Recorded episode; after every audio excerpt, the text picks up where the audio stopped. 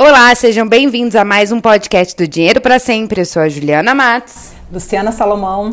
Eu sou o Léo. Léo, apresenta a Lu. Conta pra gente quem ela é, qual a relação de vocês dois. Com a Lu, é, é bom, maravilhoso estar com a Lu, porque a Lu é uma, é uma amiga de muitos anos. A Lu, nós conhecemos ainda, ela fazia marketing de rede, ela vai falar um pouquinho sobre isso, o negócio da EMA, e a gente também era redes diferentes, mas a gente se via em alguns eventos. E depois que o negócio, a gente saiu do negócio, a gente anos depois começou a se ver, a gente morava perto ali um pouquinho um, um do outro, mas depois a gente conseguiu, quando a Lu empresária com o Giovanni, são um casal muito próximo, muito querido, no, muito queridos nossos, nós começamos um ter um relacionamento, começamos a nos visitar, a, a bater papo e era muito legal porque empresários, né, bem a, empresários já encorpados, ganhando o mercado e a gente muito querendo aprender com isso tudo, com eles e sempre foi um papo muito gostoso. E é muito legal porque a Lu tem uma experiência que ela vai contar, mas a Lu tem uma experiência muito bacana como mãe, cinco filhos e empresária e ela não para. A Lu não para. Eu fico impressionado com isso. É uma investidora em imóveis também, a gente já investiu juntos em imóveis. Então é sempre quando a gente dá uma aquela pensada, ah, eu vou dar uma, uma descansada. eu ligo para a Lu e a Lu tá a mil por hora aí com vários.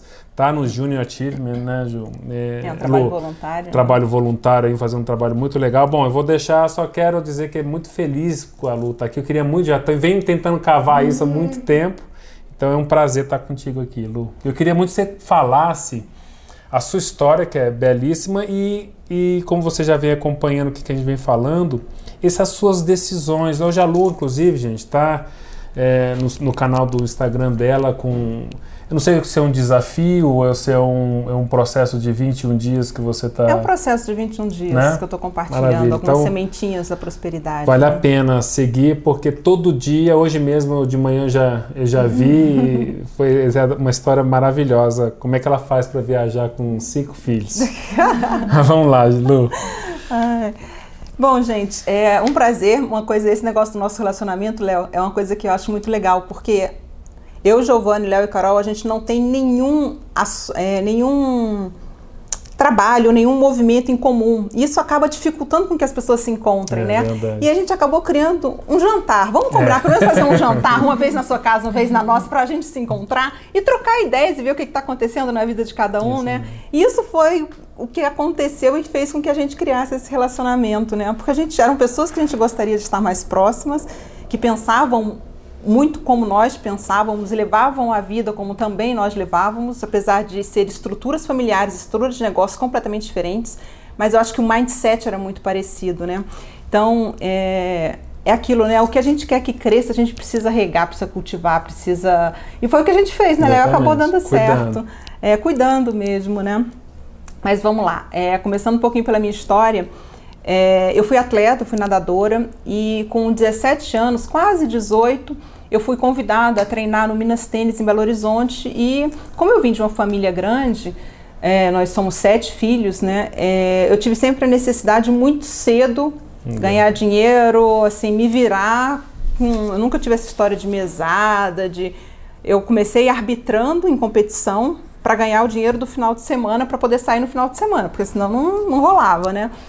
E aí, quando eu fui para Belo Horizonte, meu pai não queria que eu fosse, por sair de casa com 17 anos, só que eu estava indo independente financeiramente. Então ele falou: olha, eu não, não tenho o que fazer. Né? Você está indo independente financeiramente. Você agora já é dono do seu próprio nariz. Espero que tudo que eu tenha te ensinado até aqui te ajude, mas saiba que daqui para frente você está por sua conta, né? É, é com você agora. E aí lá fui eu para Belo Horizonte com essa aventura. O Minas Tênis eles bancavam toda a estrutura de alimentação, empregado no apartamento. Era um apartamento que eu morava com outras outras nadadoras. Livro para a escola, eles pagavam tudo que eu precisava. Você transferiu a escola? Você, Na você... época eu estava no terceiro ano do ensino médio, eu transferi uh, o, Caramba. o, o estudo para lá, né?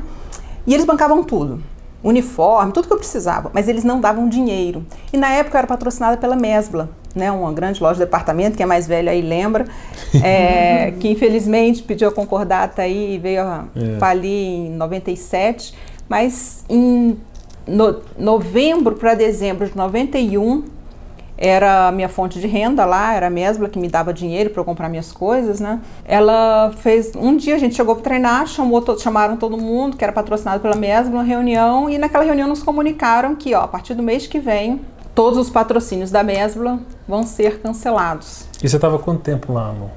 Eu já estava eu fui em janeiro de 90, isso foi no tava dois anos lá. Hum. Foi no final de 91 isso, né? E aí naquele momento eu vi numa, me vi numa situação de caramba, e agora? Porque eu era daquelas que ganhava, a gente não ganhava muito dinheiro não, mas sei lá, eu acho que devia ser algo em torno de dois salários mínimos na época. Mas como eu tinha tudo pago, era só para eu gastar uhum. com as minhas saídas, com as minhas coisas, cuidados pessoais. Então era muito tranquilo. Só que eu ganhava e gastava. Então assim, no dia, no mês seguinte eu não tinha um tostão guardado. E aí como é que eu ia fazer? Né? Eu não tinha aquela possibilidade de ligar para os meus pais para pedir dinheiro. Eu sei que eles iam poder me ajudar um mês ou outro, mas não, constantemente. E foi numa época que estava complicado conseguir novos patrocínios e, e naquele momento eu tive que tomar uma decisão que me custou a minha vida de atleta, né? E quando eu tomei aquela decisão, eu jurei para mim mesma que nunca mais na minha vida eu ia ter que tomar uma decisão por causa do dinheiro, né? Porque naquele momento eu tive que começar a trabalhar. Então eu fazia, eu tava, eu tinha entrado na faculdade, fazia faculdade, eu treinava, a gente tinha treino de madrugada e à tarde. Atleta profissional é um volume de treino significativo, é. né? E eu tive que começar a dar aula de natação então de 8 a meio-dia para ganhar um dinheirinho para me sustentar lá. Eu lembro que eu comecei tomando uma colher de guaraná em pó, de café, e no final estava tomando uma colher de sopa. E pense, atleta dá resultado desse jeito. Impossível, né? que loucura. E aí no final desse semestre, eu levei um semestre fazendo isso, né? Faculdade à noite, acordando quatro e meia da manhã, cinco horas da manhã eu já estava dentro da água na piscina. Aí treinava de cinco às seis e meia, ia dar aula de oito a meio-dia, voltava para casa, almoçava, dormia um pouquinho, três e meia estava no clube de novo para treinar até às sete. Sete saía correndo para ir para a faculdade, chegava em casa dez e meia, onze horas da noite para o dia seguinte, né? Então, no final do semestre, eu vi que minha vida de atleta realmente tinha se encerrado e que não, não tinha mais, não né? fazia mais sentido aquilo tudo. E você competia nesse, nessas ocasiões, você participava de competição, sim, sim. já estava num processo profissionalizante. Né? Sim, sim. É, já tinha participado do Sul-Americano, já tinha sido campeã brasileira, já eu tenho um recorde que até eu falo, eu não sei se é positivo ou negativo, né? Porque é uma vergonha. eu tenho um recorde que eu bati em 89. Ou seja, ele tem 30, esse ano ele fez 30 Caramba. anos.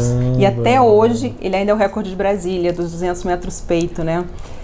Que legal. E isso é uma coisa que para ver um pouco também como está defasado, como o esporte é. no Brasil perdeu muito, né, de uma certa forma, assim. Você tem um recorde que está aí, é outro, é outro estilo, é, é outra, o esporte é outra coisa é, hoje em dia, né? Exatamente. Não tem. E você tem um, um recorde ainda que, que sobrevive esse tempo todo, é por um lado é triste. Mas enfim, essa foi a minha. E aí, quando, quando eu tomei essa decisão de que dinheiro não ia nunca mais, eu ia ter que tomar uma decisão por causa de dinheiro, eu vim de férias em janeiro de 92 e aí eu conheci o marketing de rede. Meus pais tinham entrado no marketing de rede da Amway e eu vi ali uma oportunidade de estar com pessoas que tinham a vida que eu gostaria de ter, que tinham uma relação com o dinheiro que eu achava interessante, que fazia algum sentido para mim né? essa coisa de, de ter tempo, de, de, ter uma qualidade melhor de vida e ter dinheiro, né? O Lu, mas esse, essa decisão de voltar foi uma decisão dura, né? Ah, com certeza. Eu, eu, levei seis meses, né? Eu recebi a notícia em dezembro, aí eu comecei. Quando eu decidi, eu sabia já que isso não ia durar muito tempo, Entendi. mas eu precisava digerir essa decisão. Eu podia no final do ano simplesmente ter abandonado o esporte e voltado para Brasília. Mas eu falei, eu não vou dar conta, uma coisa que é 100% minha vida hoje. Como é que amanhã é zero? Né? Como é que eu vou lidar com isso? Então eu, é, eu resolvi arranjar um emprego, ficar mais seis meses em Belo Horizonte para digerir a ideia uhum. de que aquilo tinha sido uma fase muito importante na minha vida, foi minha vida durante muitos anos, né, que eu fui atleta desde os 13 anos de idade, mas que agora estava na hora de virar a página e atrás de outros objetivos, de outros que daquela forma, naquele momento, não ia ser mais possível, né? Mas eu levei seis meses trabalhando minha cabeça é, e vendo novas possibilidades, pensando novas coisas, o que, que eu ia fazer da minha vida, como é que ia ser. E aí, no meio do ano, em julho, depois do Finkel, né, que é uma competição nacional, aí eu realmente dali eu parei de nadar e voltei para Brasília. E aí montei uma escolinha de natação na minha casa. Aí comecei a dar aula de natação em casa. E foi como eu comecei a empreender. Foi meu primeiro negócio, foi uma escola de natação na minha casa. E aí como é que foi? Eram, eram aulas particulares ou você acabava fazendo turminhas? Não, era turminha. Tinha, como naquela época, isso em 92, né? Assim, é, não tinha, tinha uma escolinha de natação lá perto, era muito difícil. Então, a própria comunidade, como naquela época as pessoas de uma certa forma me conheciam sabia, no mundo né, aquático, tava... aí eu usei um pouco do meu nome para divulgar e aí eu montei algumas turminhas de natação. E aí você começou a dar aula, começou a ter uma renda. E aí eu comecei a ter uma E renda. estava fazendo marketing de rede já nessa ocasião. Já estava fazendo marketing de rede também. E estava fazendo faculdade, né? Que eu fiz psicologia. Você, transforma, você é, eu transferiu transferi para a cá. faculdade para cá. Ô Lu, e nesse momento da, da- quando você começou o marketing de rede, como é que, que você pensava? Você tinha tomado essa decisão de, com relação ao dinheiro, mas o que, que você pensava nesse momento com o marketing de rede? O que, que você queria? Você, porque eu lembro que quando eu, eu entrei, eu fui muito impactado com aquela mega os mega sonhos de ser milionário, né? Aquele negócio de você ter avião. Isso me chamou muito. Eu tinha 19, 19 anos, 18 anos, 18 para 19 anos. O que, que te chamou a atenção quando você entrou no negócio de marketing de rede para fazer, pra, que era para ganhar dinheiro, gerar dinheiro? É, no marketing de rede, quando eu, o que me chamou a atenção, eu, eu nunca fui muito de pensar em avião, carro, foi uma coisa que nunca me, me apeteceu muito, não. O que me chamou a atenção no marketing de rede foi a possibilidade de você ter disponibilidade de tempo e você ter dinheiro. Você poder administrar melhor o seu tempo, porque desde pequeno eu falava que eu ia ter cinco filhos. Então, para ter cinco filhos, eu ia precisar de tempo. Né? E aí, isso no marketing de rede me atraiu muito. Eu vi que era um estilo de Bacana. vida, foi mais o estilo de vida do que o resultado financeiro que eu poderia ter desenvolvendo aquela atividade. Né? Porque eu precisava, uma coisa que eu sempre soube, que eu não poderia ser empregada. Porque como empregada, eu ia ter que cumprir horário, eu ia ter que ter, trabalhar oito horas por dia. Isso eram coisas que não cabiam, nunca coube na minha cabeça pelo fato de eu querer ter cinco filhos. Então, uma coisa que eu sempre pensei foi como é que eu vou viabilizar financeiramente essa minha decisão de ter cinco filhos, né? E uma das coisas foi, eu falei, eu preciso casar com um cara empreendedor também, né? Mas na época, quando você estava com o negócio da Emo, você já não, tá- você não cas- tinha casado ainda, né? Não, não, Você eu era casou- solteira. Eu conheci o Giovanni na Emoi. Hum, exatamente. Eu conheci, eu comecei o negócio da M em 92, eu conheci o Giovanni em 94, 95, por aí. É, foi a mesma época que a Carol e eu. A gente começou em 94, no primeiro de maio de 94, na convenção de Curitiba, no dia que a Ayrton Senna morreu, inclusive. E Lu, nesse processo aí com relação a, a, a Emo e marketing de rede, gerando sua renda, sem um emprego fixo, rendas variáveis, né? E na escolinha, como é que você, como é que era esse dia a dia? Como é que você lembra desse lidar com dinheiro? Você continuava gastando tudo? Ou você já tinha um modelo mental? Vou separar, vou guardar? Ou não? Naquela ainda- época eu não tinha ainda não, Léo. É, eu tinha. Agora, uma coisa que eu, que eu tinha que fez toda a diferença, naquela época eu entendi que era muito importante eu investir em conhecimento. Eu precisava pensar como as pessoas que tinham o que eu queria ter pensavam. E para isso eu nunca poupei dinheiro em comprar livro, é, investir em seminário, investir em eventos. Então, assim, naquela época eu não guardava dinheiro, principalmente porque eu investia tudo que eu ganhava em conhecimento. conhecimento. Né? Na época eu ainda pagava minha faculdade, não era muito dinheiro, né? E tinha todos os eventos que a gente participava. Eu lembro que em 97, aí já, eu já era casada com o Giovanni, eu participei do, de um evento com Roberto Kiyosaki, para Rico Pai Pobre, lá nos Estados Unidos. Então, Que assim, é, foi um, acho que foi o lançamento do Cash Flow. Esse evento foi um dos lançamentos que ele fez para lançar o jogo Cash Flow, né? Então, eu e o Giovanni a gente começou do, do zero, né? Quando a gente casou, ele tinha um carro mil quitado. Eu ganhava na época em torno de 800 reais, ele ganhava em torno de 2 mil reais. Ele estava tentando empreender também, ele também fazia o negócio da Emo. E eu engravidei, né? Então, a gente tinha planejado casar em dezembro do outro ano, eu engravidei em setembro, a gente teve que casar em dezembro. Mas isso a gente já tinha já tinha planejado, né? Na verdade, vou contar uma coisa aqui, Léo, que eu acho que fez toda a diferença na, na, nossa vida. Em fevereiro, eu ganhei uma premiação dos meus diamantes na época da Emo, que foi uma viagem para.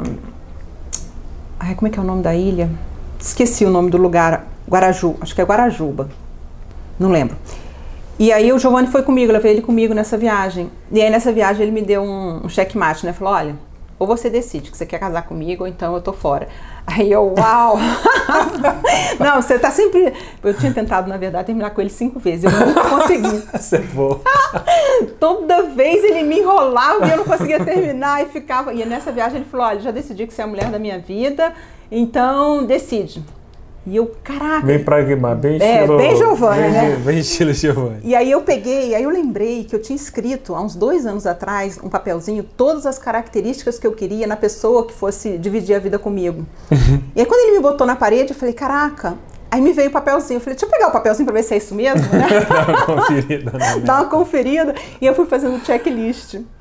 Caramba. É, e impressionante que ele tinha todas as características.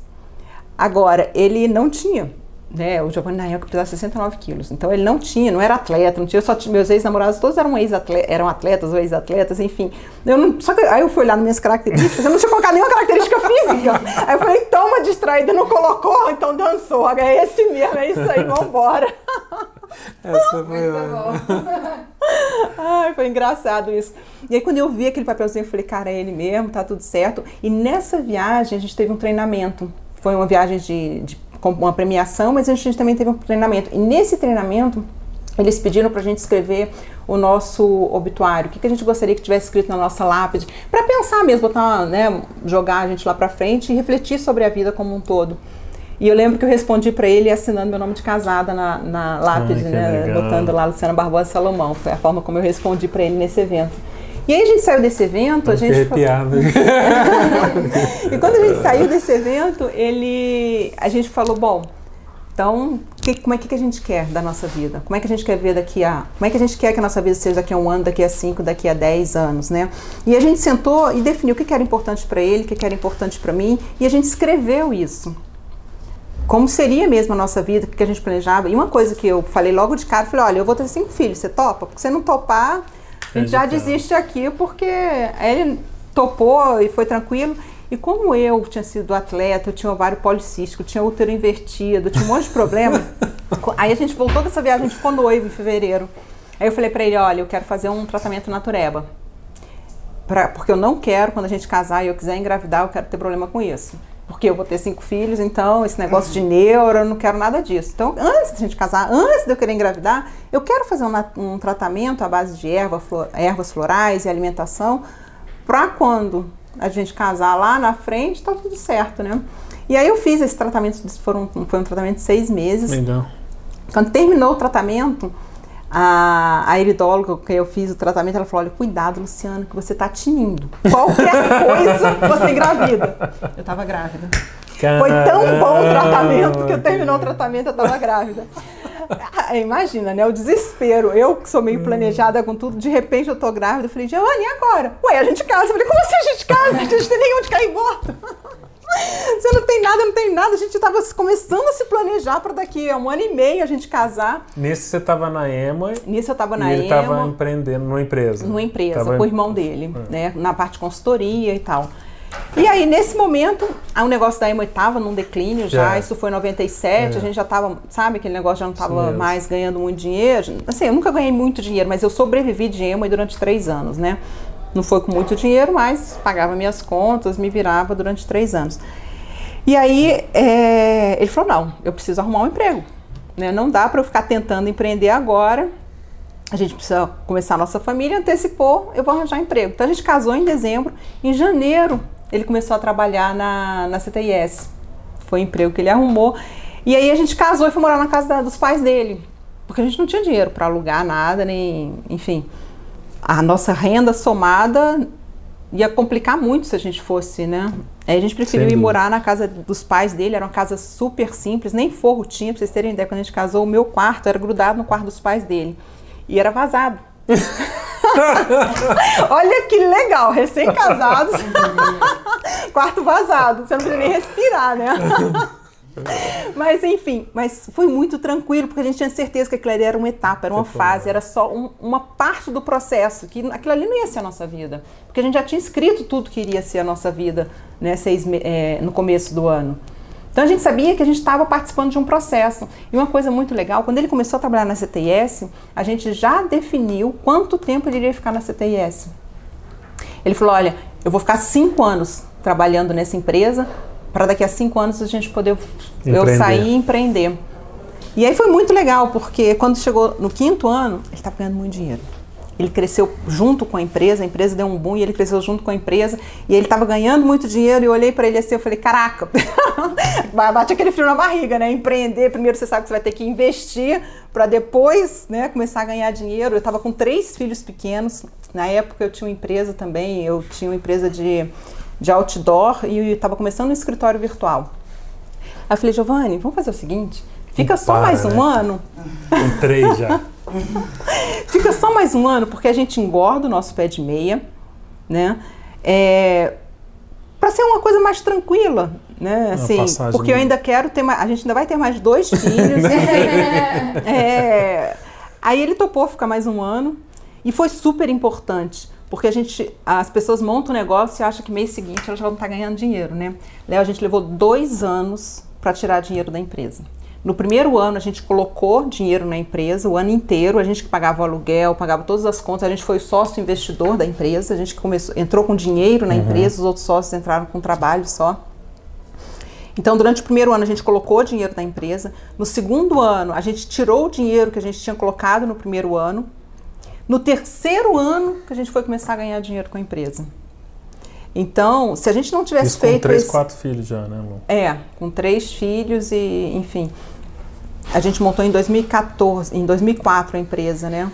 A minha quarta filha nasceu em 2006. Imagina. E a minha Kita em 2009. Vocês estavam ainda botando grana. Ainda botando grana. Isso só foi possível porque a gente, porque a gente se organizou. Organizou. A gente sempre viveu, não foi um, foi dois, três degraus abaixo do que a gente poderia viver realmente.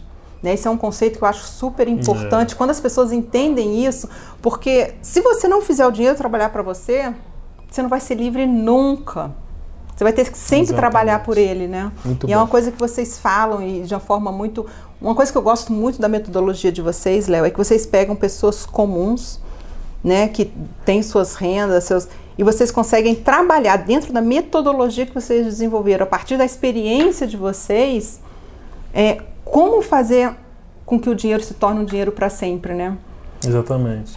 E, e... Não, e esse ponto que você falou, Lu, é, a gente fala muito isso, eu falo muito como a pessoa se permitir fazer experiências, isso é a possibilidade de você poder viver melhor, digamos, também é muito o que é viver melhor, né? Mas você poder ter um carro melhor, mas você não tem. Você poderia até mudar para uma casa maior, mas você não muda. Num momento específico, né? Poder viver gastar mais, mas você não vai fazer isso agora para poder direcionar para a realização, né? Isso é um ponto que a gente bate só essa vocês permissão. Terem, só para exemplificar um pouco isso, Léo, eu fui ter o meu primeiro carro zero agora. No final do ano, Giovanni me deu o meu primeiro carro zero. Giovanni foi comprar. Na verdade, ele foi comprar um carro para ele. E acabou voltando com o carro para mim, né? Ele, Luciana, achei o seu carro. Aí eu falei, como assim, Giovana? Eu falei que eu não ia, eu tô querendo vender o meu carro, ficar sem carro. Você vai falar que comprou um carro para mim? Você saiu para comprar um carro para você? Que história é essa? Aí ele falou, não, eu consegui um carro que você só consegue andar se ele tiver com cinto, ele não anda enquanto você não colocar o cinto. Ele, você não consegue falar no celular que ele trava. Eu falei, Ave Maria, conseguiu uma polícia para mim, né? Ele é. Aí foi, e foi o primeiro carro zero que eu tive, porque como eu sempre tive carro de sete lugares, por causa do, tamanho da família, e esses carros são muito caros, então eu sempre comprei ele com três anos de uso, porque ele já desvalorizou tudo que ele tinha que desvalorizar, e aí o custo dele é muito menor. E são carros, como são carros muito bons, com três anos eles são novinhos ainda, é. você consegue ficar cinco anos numa boa com ele, né? Então, assim, meus carros sempre foram comprados assim. Eu comprava com três anos, dois, três anos de uso e ficava quatro, cinco anos com o carro. E aí depois vendia. Porque aí começava a dar problema, né? Aí carro dando problema ninguém merece também, né? Mas com filho, muito filho. É, então, é, e foi, enfim. É, outra coisa, de, exemplo disso, a primeira casa própria que a gente teve foi agora em 2018. A gente comprou a nossa casa em 2018. Eu, a gente morou a vida inteira de aluguel. Por quê? Porque eu pegava o dinheiro que a gente tinha de reserva e comprava imóveis menores que tinham mais liquidez, era mais fácil o aluguel. Então eu fiz, eu ganhei, eu fiz alguns ganhos de capital, que é um conceito super importante, né, Léo? Com comprando ágil numa época que Brasília estava nesse boom, aí eu comprava o ágil e comprava é, a primeira da tabela. planta na primeira tabela, isso. E aí, quando chegava perto da entrega das chaves, eu vendia antes de entrar nas chaves, né? E aí tinha um ganho de capital naquela época, conseguia às vezes ganhar 100%, boa grana, 150%. Exatamente. E em cima da, e aí com aquele dinheiro eu pegava e investia mais. Então assim, teve anos que eu ganhei mais dinheiro com essas com essas trocas, né, com, essa, com esses investimentos, com, essa com essas estratégias, do que com o meu trabalho. Exatamente. A gente fala nisso, tem até um vídeo, né? Põe esse vídeo aí, Ju, que eu acho que vale a pena. Exatamente isso que a Lu falava. É aproveitar o momento que a gente estava vivendo naquele, naquela situação, Sim. onde se oferecia. E até hoje em dia estão voltando com isso. Você vê de muito é, devagarinho, mas outro dia, semana passada, só para conhecimento, eu fui uma mobiliária, fui eles mostrando, olha, nós vamos fazer um pré-lançamento, esse aqui já mostra a primeira, segunda, terceira, quarta tabela.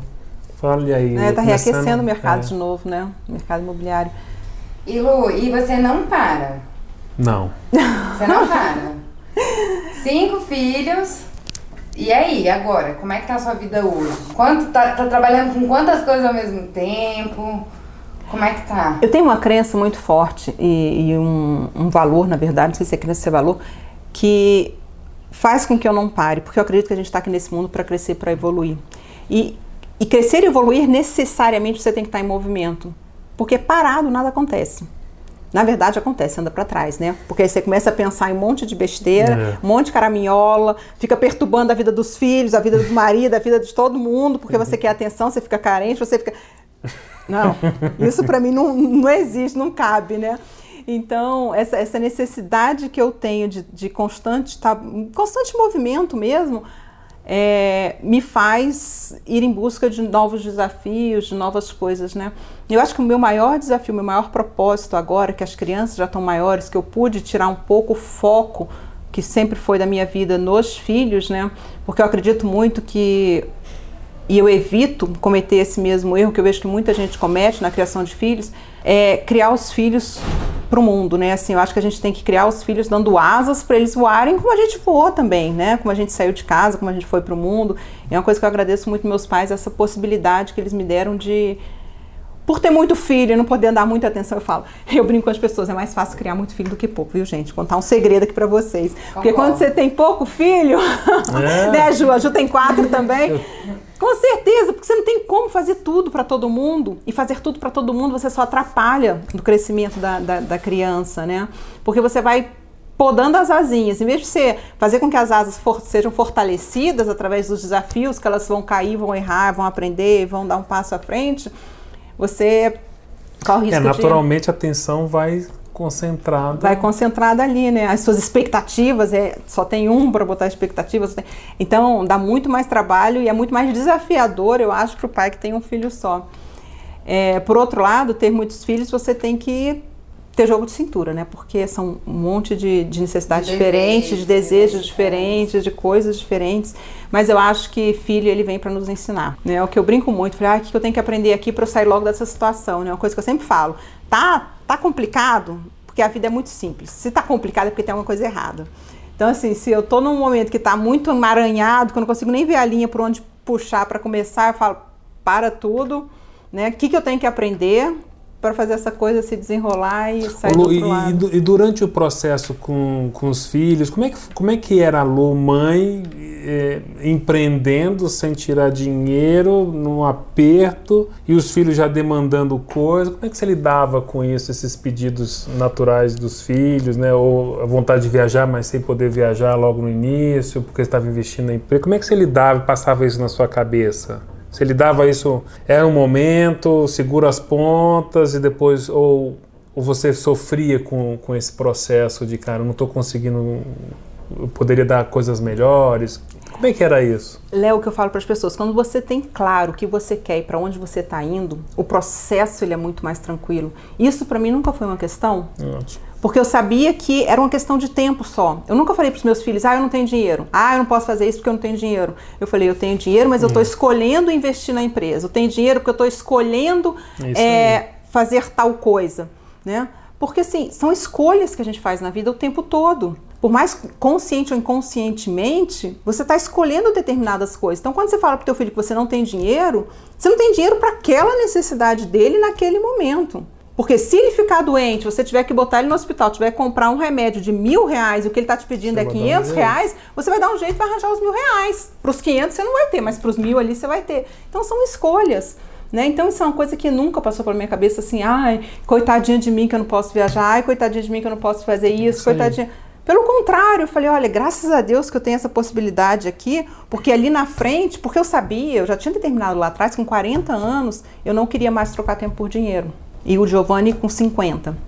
Né, para que a nossa família conseguisse ter dinheiro para sempre a partir dessas, dessas idades, né? Porque eu queria fazer trabalho voluntário, eu queria trabalhar com outras coisas. Então, quando eu fiz 40 anos, eu saí do dia a dia da empresa. E olha que legal, quando eu saí do dia a dia da empresa, eu fui para o conselho e fiquei ainda autorizando as contas da empresa, esse tipo de coisa, que eu sempre fui diretora administrativa da empresa, né? Nos primeiros 10 anos da empresa. Eu acabei me desfazendo das outras empresas que eu tinha, eu tive uma papelaria. Na época eu estava com três filhos, o Giovanni montou a empresa, eu tinha uma papelaria e ainda cuidava da parte administrativa da empresa deles, né? Porque não tinha dinheiro, não tinha como pagar ninguém, então era eu mesmo, né? E aí, depois de um tempo, eu acabei vendendo a papelaria, porque a empresa cresceu muito e houve a necessidade de mais dedicação de tempo. E não fazia muito mais sentido, né, a papelaria, apesar de eu ser até hoje apaixonada por papelaria, né? Eu adoro. ai, ai. Mas, enfim, eu estava contando isso por... Me perdi um pouquinho no, no raciocínio. Mas aquela coisa do dinheiro para sempre. Então, eu sabia que com 40 anos, é eu ia ter tempo e dinheiro para fazer o que eu quisesse. Né? E uma coisa, por exemplo, Dia das Crianças, Páscoa. Né? Assim, durante muitos anos meus filhos não ganharam ovo de Páscoa e estava tudo certo. Porque eu falava, gente, eu não vou comprar isso aqui que custa tanto, sendo que a quantidade de chocolate a gente pode fazer em casa, ou a gente pode né, ter de outra forma. Vocês já ganham de um monte de gente, dos tios, dos padrinhos, não sei o quê. Por que, que eu vou ter que gastar mais dinheiro com isso? Dia das Crianças. Foram vários dias das crianças que meus filhos não ganharam presente. E tava tudo certo. É, porque, por exemplo, às vezes a gente chegava no shopping, tinha uma coisa que eles queriam muito que estava em promoção. Ou estava dentro de um momento que eu tinha aquele dinheiro que dava para comprar. Aí eu não ia comprar porque eu ia esperar o dia das crianças. Porque que eu tentei até comprar e guardar. Foi uma coisa, uma estratégia que eu até tentei usar uma época, mas não, não funcionou. Porque eles viam, eles ficavam sabendo, ou eu não aguentava também. Eu compro presente, fico doida para dar. Aquela coisa, né, de, de então. E aí, como é que surgiu essa coisa da, da aposentadoria, Lu? Esse planejamento e esse momento? Como é que vocês construíram eu isso? Eu digo que não é aposentadoria, né, Léo? Eu acho que é só poss... independência. É independência, né? assim. É você ter a possibilidade de escolher aonde você quer gastar o seu tempo. Né? Porque, como eu falei, é, essa coisa de estar em movimento faz parte da vida, né? E, e quando você entende isso, é só você estar tá em movimento por coisas que você acha que realmente tem sentido, tem significado para você, para quem você é, como você escolhe viver, né? Então eu conheço pessoas que são, têm muito mais dinheiro do que a gente, né? E que não tem essa possibilidade hoje em dia. Por quê? Pode parar de que não pode parar de trabalhar. Por quê? Porque tem uma casa de praia, porque tem um jatinho, porque tem. Uhum. E para manter toda essa infraestrutura, uhum. precisa de um volume enorme. E que como pra gente isso não é importante, não é, né, assim, eu nunca tive sonho de ter uma casa na praia, uma casa, pelo contrário, a pessoa mais uma, eu penso logo no trabalho. Já pensou ter mais uma casa para administrar? Eu, Deus me livre, meu sonho era ter uma casa dentro da cidade e que ela tivesse cara de campo, que tivesse passarinho cantando, que eu tivesse vista pro lago, que... E aí eu comecei a mentalizar essa, essa casa. Né? Isso é uma coisa muito legal. O poder da visualização, gente, é impressionante. A gente levou 20 anos para comprar a nossa casa, porque a gente fez o dinheiro trabalhar para a gente ao longo desse tempo. Por que, que algumas pessoas, uma coisa que eu gosto de falar, Léo, por que, que algumas pessoas fazem mil, outros milhares, outros milhões, se todo mundo tem 24 horas por dia? É porque algumas pessoas, elas entendem como funciona o fluxo do dinheiro. E sabem que se ela for trocar só o tempo dela por dinheiro, dificilmente É ela vai limitado. conseguir. É muito limitado. Então, quando você faz o próprio dinheiro trabalhar para você, e aí a necessidade de você gastar menos do que você ganha, porque se você gastar mais, você nunca vai ter dinheiro para fazer o dinheiro trabalhar para você. Entender isso começa a fazer mais sentido para as pessoas. Ah, por que, que eu vou guardar dinheiro? Né? Guardar por guardar? Você tem que ter um objetivo, você tem que ter algo claro que você queira ali, por que, que você vai fazer aquilo, né? E quando você tem isso claro, todo o processo é mais fácil. E é interessante porque, por exemplo, a gente também, muito parecido alguns pontos da história, né? Porque a gente já, a gente até já gravou um vídeo sobre isso, os- moramos de 15 anos de aluguel, agora que a gente comprou nossa... Comprou uma casa onde fomos morar, né? A gente tinha outros imóveis, mas a gente alugava. Mas eu olho 50 imóveis. A Lu, ela olha mentalmente os 50 imóveis e quando vai procurar é um, né, Lu? Normalmente Não, é foi um muito ou dois. impressionante. Para alugar a casa e depois para comprar foi uma, né?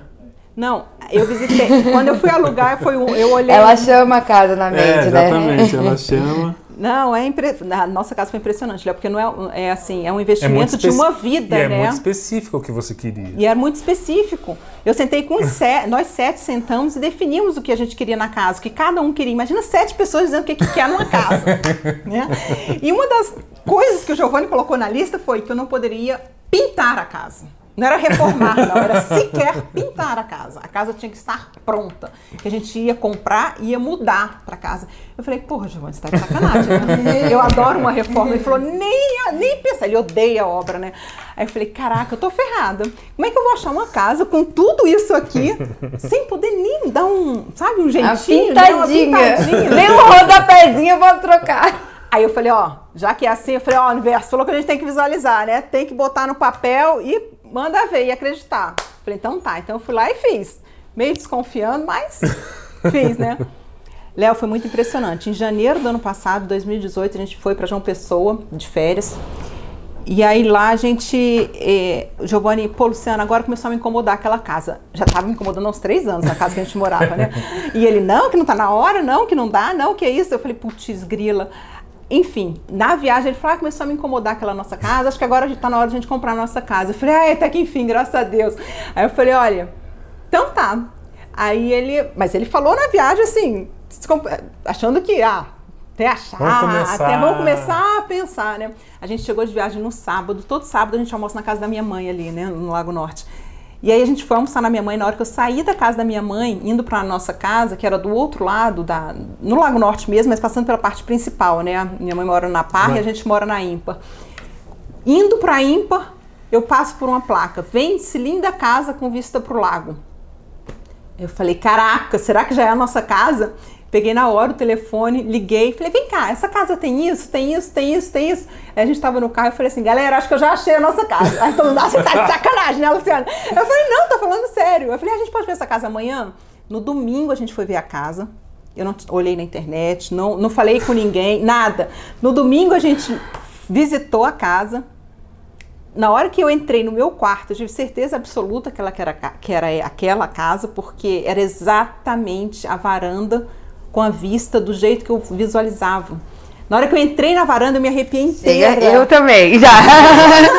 que eu olhei assim e falei, caraca, é exatamente essa que eu via nas minhas visualizações. E aí, a gente fez uma proposta na segunda, a gente não tinha o dinheiro todo, assim, é, a gente tinha um, um- estabelecido um, um valor para pagar na casa, né, na casa que a gente ia comprar. Na verdade, foi um terço mais caro essa casa. Mas era exatamente. Mas ela estava num preço muito bom, estava no preço abaixo do mercado, estava numa fase que nada se vendia em Brasília, então estava muito bom para comprar imóveis. E a gente falou: olha, a gente pode pagar desse jeito. Assim, assim, assim, assim, assim, interessa. O proprietário aceitou. Na semana a gente comprou a casa. Foi assim, muito Acho doido. bárbaro isso. Muito doido. É bom porque quando você fala, fica parecendo que é uma coisa meio de gente doida. Aí duas pessoas falam, três, quatro, aí a pessoa vai começar a ouvir a gente vai falar, gente, eu vou tentar fazer isso. Isso aí. De visualizar, né? E Lu, é, como uma mãe também de, de muitas crianças, é, eu tenho notado, e aí eu queria que você dissesse o que, que você acha disso, que as mulheres, justamente por essa necessidade de, de querer ter mais tempo, de estar com os filhos e tudo, muitas vezes na, não voltam para o trabalho, abandonam, porque fazem aquele, aquele cálculo, né? Tipo, para eu deixar numa creche ou com uma, uma pessoa custa tanto, meu salário é tanto, então eu vou ficar em casa. É, ou então reduz é, a carga horária, ou então volta, mas fica naquele dilema ali. E você tinha isso determinado, que você queria ter filhos, ter tempo para os seus filhos e pensou no empreendedorismo. E eu estou vendo um boom muito grande de empreendedorismo materno, de mulheres, né? O que, que foi importante para você visualizar nesse processo de falar, vou empreender? E que você poderia dar de, de dica para essas mulheres aí? Porque tá, eu tenho sentido assim, uma forte onda de mulheres empreendendo para poder ter mais tempo com os filhos. Uhum. É porque quando você empreende, você tem o que é o principal, é possibilidade de administrar o seu tempo, né? Definir como você vai fazer isso. Isso para a mãe faz toda a diferença, né? Então, por exemplo, uma coisa que eu sempre fiz, eu só tra trabalhei meio período. Durante a maior parte da minha vida, eu só trabalhava à tarde. Na verdade, eu trabalhava segunda-feira, o dia inteiro que a gente tinha reunião de diretoria era na segunda de manhã, e nos outros dias eu só trabalhava à tarde. Então, é, querendo ou não, você tem que se organizar um pouco melhor, né? O, o, problema de você ser empreendedor é que você não vai ter um chefe, você não vai ter ninguém te falando, olha, faz isso, faz aquilo, compra isso, compra aquilo. Você tem que, é, você tem que ter um pouco mais de disciplina, um pouco mais de de foco no que é importante. Então, por exemplo, uma coisa para as mães que eu falo: meus filhos tinham hora para dormir. Hoje eu vejo que muita gente, filho dorme na hora que quer. Gente, isso na minha vida nunca existiu. Eu chegava em casa de noite, porque eu, eu sempre ficava de manhã com eles, aí eu ia para o clube, tomava, dava banho de sol, fazia natação com eles, enfim, cuidava daquela coisa de manhã. Chegava em casa, dava almoço, levava todo mundo para a escola. Né? Meus filhos entraram muito cedo na escola porque eu vi que era melhor ficar numa escolinha ou numa creche do que ficar em casa com babá, esse tipo de coisa. E na verdade, verdade, como os outros iam para a escola, o que ficava, ficava chorando, saía todo mundo, ficava só ele em casa, todo mundo, inclusive a mãe, né? Então, assim, a partir do, da terceira filha, com um ano, os dois primeiros não, os dois primeiros foram com dois anos e meio e três anos, dois anos e meio. Mas aí, a partir da terceira, com um aninho, porque ela via os outros saindo, chorava. já chorava, queria ir junto, né? Então, é, essa disciplina, tanto das crianças como a nossa, 8 horas da noite você já está morta de cansada, você está sem paciência, você quer um tempo para você, um tempo teu marido, você quer fazer outras coisas, você não aguenta mais menina essa hora da noite. Então, assim, eu chegava em casa, era dar banho, dar janta em todo mundo, contar uma historinha, ali que a gente sempre rezou na cama, contava historinha, Giovanni normalmente sempre lia para os meninos à noite. Oito e meia, todo mundo dormindo lá em casa. Aí de oito e meia até as 10 horas da noite, dez e meia, onze horas, Pô, olha quanto tempo você tem para você fazer coisas né, organizar a, a, dinâmica da casa, fazer coisas para você, você poder tomar um banho sem ter hum. menino na porta, né? O Giovanni briga até hoje comigo. Por que eu contar, vou contar isso? Porque eu vou no banheiro com a porta aberta. Eu falei, aí eu falei, eu tô aprendendo. Nos últimos anos agora, nessa casa nova, eu tenho tentado fechar a porta. Mas assim, eu ia pro banheiro, um tinha hábito, é. todo mundo batendo, 500 meninas atrás, batendo na porta. E, eu já deixava e aberto. ir pro banheiro era um luxo, né? Era um luxo. Cinco. então assim, uma dica que eu deixo para essas mães é: filho tem sim que ter limite, filho tem sim que ter disciplina, tem que ter horário. Esse negócio dorme a hora que quer, acorda a hora que quer, muito mais pela conveniência dos pais do que a necessidade. Ah, mas é que eu trabalho, chego em casa muito tarde, quero ficar com ele um pouquinho, quero brincar com ele um pouquinho. Dá um jeito de chegar mais cedo, dá um jeito de acordar mais cedo de manhã e ficar com ele de manhã. Porque se as crianças dormem 8, 8 e meia, ela acorda às 6. E aí o que acontece com a maioria das pessoas? Elas não querem acordar às 6 horas da manhã. Hum. Elas querem que os meninos durmam até as 8 para elas poderem também dormir até as 8 e aí começar o dia. E, e, e aí eu, eu, entendo essa questão da rotina, de, de ter a rotina dos meninos, mas e para as mulheres, assim, essa questão da disciplina, é, o que, que você fez, o que, que você colocou de mentalização, além da, da carga horária mais baixa, assim, para para que isso fosse viável, para que isso funcionasse. É, Ju, uma coisa que eu sempre fiz é, e que eu faço até hoje, eu sempre usei uma rede de apoio. A gente não tem condições de fazer tudo e ser bom em tudo. Então eu sempre procurei estar rodeado de pessoas melhores que eu. E sempre as pessoas vão ter alguma coisa que faz melhor do que você. E você confiar nas pessoas e deixar elas fazerem aquilo que elas fazem melhor do que você, elas fazerem. Não adianta você querer vestir uma roupa de super mulher que você vai dar conta de tudo, vai fazer tudo que você não vai dar, você vai se iludir, você vai ficar frustrado, você vai ficar deprimido, você vai ficar achando que, enfim, que as coisas para você não funcionam, que não dão certo. E na verdade, é uma coisa que eu sempre usei foi rede de apoio. Então, assim, eu tive a possibilidade de contar com a minha sogra muitas vezes. Eu e Giovanni, a gente só não viajava, é, tirava uma viagem para nós dois. No começo eram de três dias, né? Dois dias, depois três dias, depois quatro dias é, no ano que a criança nascia. Porque eu, tava, eu sempre dei muito de mamar, né? Eu amamentei todos os meus filhos um ano e meio, dois anos. Então, no ano que eles nasciam era complicado sair. Mas no outro ano, a gente sempre tirava, nem que fosse dois, três dias. Eu lembro quando eu fiz 39 anos, a gente passou três dias em Nova York. Uma loucura, assim. A gente foi na quinta e voltou no domingo. Era o que dava. Mas a gente foi e, e fez porque era uma coisa que a gente queria fazer, enfim. É, e para as mulheres eu falo isso, sabe? Não queira você fazer tudo, você não vai dar conta. E, e, conte com o marido, sabe? Uma coisa que eu sabia, quando eu pensei naquelas características, eu sabia que eu precisava de um cara empreendedor, um cara que tivesse afim de, de virar a chave, de querer fazer, de querer construir, porque eu sozinha não ia dar conta de ser a mãe de cinco, ser a empresária, ser quem estava à frente dos negócios.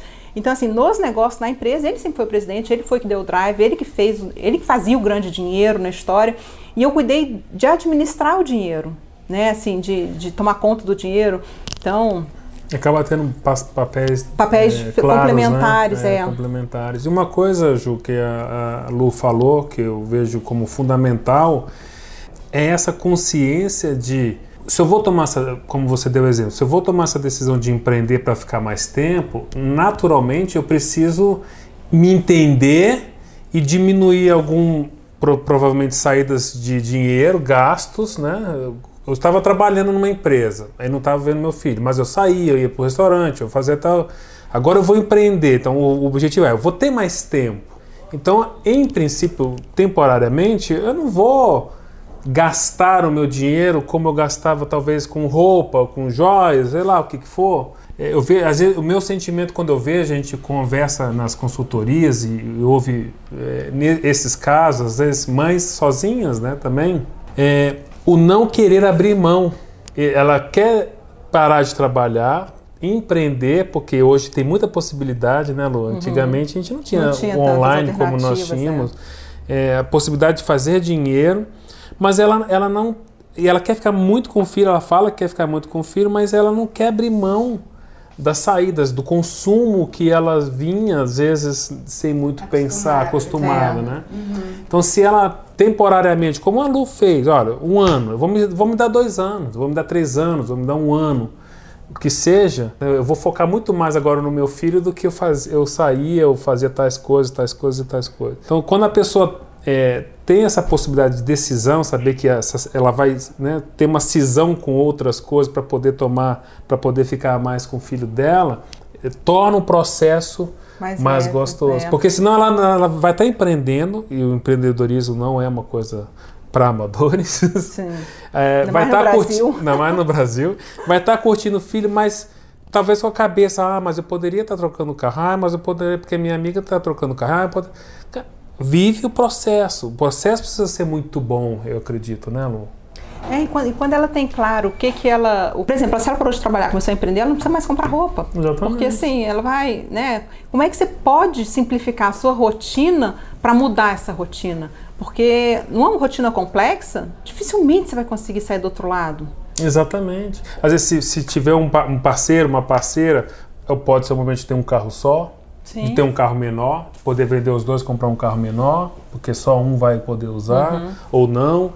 Mas esse, se, nesse processo parar e entender um pouco esse fluxo, é isso que a gente bate muito. Não é o dinheiro, uhum. não é o dinheiro, é o fluxo de recursos, né? não é nem fluxo de dinheiro, é, é o fluxo de recursos é. que você pode ter. Que hoje você pode fazer dinheiro até com milha, você pode viajar é. sem gastar um único tostão, você pode viajar hoje sem gastar um único tostão, fica, né? trocando sua casa, você pode viajar com milha. Se você para para analisar isso e colocar e potencializar isso para esse objetivo, é, é muito viável. Uma coisa que me ajudou muito foi delimitar tempo. Eu vou deixar de fazer isso por tanto tempo né? Ou eu vou fazer isso por é, tanto isso tempo. É e quando você delimita com o tempo, putz, se torna muito mais leve, porque você sabe que é. não é para o resto da vida. Exatamente. E uma coisa que o dinheiro para sempre traz é você conseguir então quando você está no processo de buscar esse dinheiro para sempre, é no processo você saber que ele é um processo e que ele tem data para acabar. E você botou uma data para aquilo e que aquele preço de viver dois, três degraus abaixo é por um tempo determinado. Porque depois Viver um ou dois degraus abaixo com um volume muito maior, é, tá tudo certo. Exatamente. Né? E outro conceito, Léo, que eu acho muito legal, assim, que, que vocês falam bastante, que a nossa escola é a mesma, né, do Pai Rico, Pai Pobre, é conseguir ativos que banquem os seus hum. passivos. Né? Então, ah, eu quero, eu quero um, um carro novo, eu quero. Carro é passivo, eu quero uma casa nova, é um passivo que ativo vai estar tá gerando dinheiro para bancar esse meu passivo? Quem, é que tá e, e quem é que está pagando a conta? Se eu não estou mais trocando meu tempo por dinheiro, quem é que vai pagar essa conta aqui? Então, assim, isso é uma forma de pensar, é um modelo mental.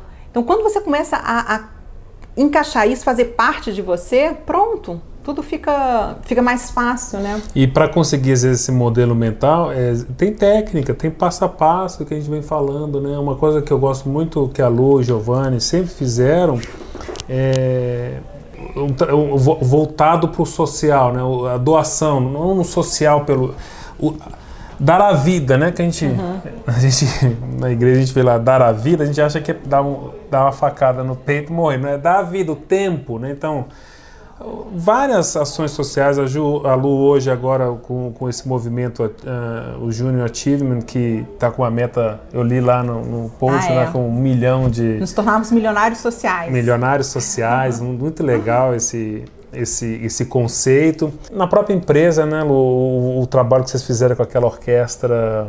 É, é, reciclando sons. Reciclando sons, que é espetacular. Então, quando você vai pegando pessoas que você vai se admirando, vai, né, bom, acho que legal, quero estar mais próximo, o papo é bom, te faz crescer. Você vai vendo tantas, tantas áreas sendo alcançadas, ocupadas e áreas que você vai ver que é similares em, em outras pessoas, né, como doação de tempo.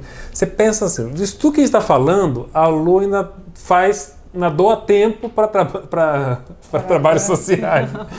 Você, cara, é impossível isso, né? Cinco filhos, empreendendo. Léo, posso contar um segredo? Eu descobri muito cedo que quanto mais você dá, é, você recebe aí. multiplicado por 100, por mil, por não, não tem. Então eu falo para as pessoas, olha, nem que seja por interesse, comecem é, a doar. É. Porque volta e volta muito, muito, muito mais. Então, assim, foi uma coisa que na nossa vida, o que fez muita diferença, diferença na nossa vida foi a gente sempre doou, desde, desde sempre. Mesmo quando a gente tinha muito pouco. Seja dinheiro, seja dinheiro mesmo, seja, enfim. É, eu ajudei várias pessoas a terem suas casas próprias, pessoas que trabalharam com a gente. É, a gente sempre ajudou várias instituições. A gente sempre fez trabalho cursos, né, voluntário. Né, Muitas pessoas puderam fazer cursos e faculdades por causa de, de, ajuda de vocês. Isso. Isso mesmo. Então, assim, eu tenho certeza que o resultado que a gente conseguiu foi muito em função de uma cultura de abundância que a gente sempre teve. Porque quando você doa, o que, que você fala para o teu subconsciente? Que está é, sobrando, que é você tem mais do que você precisa. E quando você tem mais do que você precisa, você tem, tem mais do que você precisa e acaba tendo mais e mais. E aí você se conecta com a, com a energia da abundância. E não da escassez, do menos, não, da falta, do não posso, do, do não mereço, do guardar tudo para mim. Né? Então, quando você entra nesse fluxo da abundância, quanto mais você dá, mais você recebe, mais próspero você é, mais a coisa, sabe, vai para outros caminhos. E até a gente fala, eu, eu gosto muito de uma, uma, experiência nossa é que as pessoas falam assim, mas quando tiver dinheiro, eu vou doar. E quando tiver dinheiro, eu vou fazer isso. Quando chegar lá, eu vou. Faz agora. É claro que você vai fazer diferente, mas uhum. faz agora. Se você não vai, ah, eu queria doar para uma instituição, vai lá. Você já foi lá, né? Pelo menos você pode ir lá. Às vezes não dá nem dinheiro, mas. E é muito difícil. Por isso que as pessoas falam, mas, mas se eu tiver 5 milhões de reais, eu vou 10 milhões de reais, eu vou fazer tal coisa. Se você não faz Mas agora, agora não vai ser lá que você você vai não vai fazer. fazer lá. A Não gente vê adianta, isso. é. Esse, é um, esse é, uma- é um muro mental que a gente já comentou aqui, que as pessoas não se permite, as pessoas não se permitem passar deles a doação, Uhum. né, o, a- o doar. E todo mundo tem algo para doar. Eu não sei se vocês já viram, assim, eu já vi isso várias vezes na internet, não sei que, pessoas que recebem um prato de comida, ela não sabe o que vai comer no jantar. É. Mas tem um outro ali do lado que não deu para aquele, ele fala: "Não, vamos dividir aqui, É. ó, toma aqui metade, eu como metade, tá tudo certo". Né? Você fala: "Cara, aquele cara não, não sabe o que ele vai comer no jantar". E o almoço que ele tinha, ele ainda dividiu com o cara do lado, porque então assim, a- a- esse espírito e é um conceito, é uma forma de viver, eu acho, É, a doação, eu também né? acredito nisso. Então são, são duas palavrinhas que eu falo que fizeram toda a diferença que fazem na, na vida das pessoas. É doação e gratidão. É você ser grato a tudo e a todos o tempo todo. Porque se você está passando por uma situação, problema, uma situação difícil, agradeça aquela situação e procure entender o que, que você tem que aprender com ela. Porque se você aprende rápido, você sai daquela situação. Né? Então, eu acho que são duas coisas que fizeram muita diferença na, na nossa jornada e que ajudaram a ter esse, esse, essa, esse mindset, essa forma de pensar que, que a gente construiu ao longo dos anos, né? É, não tem a menor dúvida. É o sexto G, gratidão. Gente, muito legal. A gente já tá aí há uma hora Uau! Nem parece. Você fala, hein, Ju? Nem parece! Olha, eu vou, eu- hoje de manhã eu vi um vídeo, que até do, do Clóvis, eu gosto muito, ele se, ele se chama de um explicador. Eu eu não sou filósofo, eu não sou um pensador, eu até bem, não pensar eu penso, quando eu tô com fome penso que eu vou comer, mas eu gosto de ser explicador. Ele fala muito desses momentos da, da- da vida medíocre e a vida plena que uma pessoa pode ter. E ele falou muito da hora feliz, né, do happy hour, que é uma é uma injustiça o happy hour ser depois do seu trabalho. Se você é a sua hora feliz depois que você dedicou oito horas ali para um trabalho, seja ele qual for, e a hora feliz é quando você vai embora dele, é, deve ser uma vida muito ruim. Que a, que a hora feliz seja a sua hora. Então, como a gente passou aqui uma hora que a gente nem viu, às vezes a pessoa fica, às vezes, olhando no relógio, quando é que vai terminar, quando é que vai chegar o, o final. Permita-se a ser surpreendido. Cara, já passou 20 minutos, já passou uma hora. Então, foi uma mensagem muito bonita que ele, que ele tocou hoje, que eu, eu, eu que- e é como a gente ouve nisso, né, Lu? Quando você está com a cabeça muito voltada para isso, quando você ouve uma coisa dessa, impacta como se fosse uma bola batida no seu peito, porque é isso que você acredita, é isso que você pensa. né? Você pega um vídeo desse simples, rápido, você fica até emocionado, mas é porque você acredita tanto nisso, nessa história contada, que é a nossa vivência. Então, Lu, eu só tenho a agradecer, espero que a gente possa fazer muito muitos papos assim, compartilhar, né? Fazer os papos a gente faz bastante. Semana passada a gente esteve junto, mas compartilhar. Eu gosto muito do, do Giovanni, porque o Giovanni sempre quando a gente encontra, eu falo, Giovanni, qual que é a frase? O Giovanni sempre noite, tem, né? é, sempre ele tem uma frase assim, você, nossa, é isso! Ele sempre é uma pressão que a gente põe em cima dele. Então é um casal muito querido, um grande exemplo para Carol e para mim. Fico muito feliz de você estar aqui, Lu, e sabe que Obrigada eu estou na torcida convite. sempre de resultados. Eu, eu uma pessoa que eu sempre ligo, Lu, porque a Lu gosta dos imóveis como eu, e a gente sempre troca figurinhas com relação a investimentos em imóveis. Então, muito obrigado, viu? Nada, foi um prazer e parabéns aí pelo projeto de vocês. É um projeto que eu acredito muito, porque eles vivenciaram todo esse projeto e toda essa metodologia, né? Eu acompanhei de perto, eu conheci o Léo e a Carol, eles ainda eram solteiros, né? Pra vocês terem uma ideia. Então, eu lembro muito de vocês em Disney, numa premiação que a gente teve lá da, da 90 e- Amway, 94, não foi? né? É, foi 94. Então, assim, é, é muito diferente quando a pessoa constrói algo a partir de uma experiência, de uma vivência, né? Então, eu acho que isso é um grande diferencial da Oficina das Finanças, é, é uma metodologia que eu acredito e que se a pessoa seguir e fizer, não tem como dar errado, né? É um passo a passo ali que, enfim, que vai ajudar muita gente. E eu acho Isso que o mesmo. nosso objetivo é esse, né, Léo? Hum, Levar a prosperidade para o maior É. número possível de pessoas. Exatamente. nos próximos anos. E Lô, conta pra gente as suas redes, seus arrobas. Ah, é, pra gente ótimo. poder, pra quem estiver ouvindo e quiser conhecer mais do seu desafio lá e das coisas que você fala. É arroba Luciana B. Salomão, do Instagram. E eu tô bem no começo mesmo e apanhando, então ainda não passei para as outras redes sociais, então é, é esse o Instagram. Em breve a gente vai estar passando aí pro YouTube, pro Facebook, mas por É enquanto muito só no legal, Instagram. porque é, eu gosto de ouvir de manhã, porque eu passo o dia Aham. pensando né, na, no, Nas no- mensagens, Nas mensagens, eu leio muito como desafio, porque eu gosto dessa prática, né? Pegar aquilo e falar, vou praticar esse dia. Da mentalização, como já teve. Então vale a pena logo de manhã cedo uma sugestão particular que eu dou. e, a Ju, e a Lu começa cedo. É. Não, a minha ideia É a foi... Lu, a Ju, eu me confundo, não é a Lu, a Ju. Essa foi a minha ideia quando eu pensei, que eu falei, cara, eu, eu não consigo muito assim, eu tenho que ter um desafio para postar todos os dias, né? É uma coisa que eu tô aprendendo ainda. Eu falei, gente, o que, que eu vou falar todo dia, né? Para mim, falar aleatório, sim, para mim é uma coisa ainda que eu tô construindo, para mim é muito difícil isso. E eu falei, ah, eu vou fazer 21 dias de. Todo mundo acorda de manhã e pega no celular hoje. E pega e fica assistindo um monte de porcaria que não vai levar a lugar nenhum, né? Eu falei, eu vou postar coisas logo ali, 6 horas da manhã, que aí a pessoa pelo menos pega e já começa o a dia com uma sementinha. mensagem, uma sementinha de prosperidade. Aí Ótimo. foi, essa foi a ideia, Foi muito 21. legal, Eu acompanhei, porque como eu administro as redes, aparece pra mim. Aí eu falei, aí eu comecei a te seguir na rede pessoal depois, por causa disso. Então é isso, gente.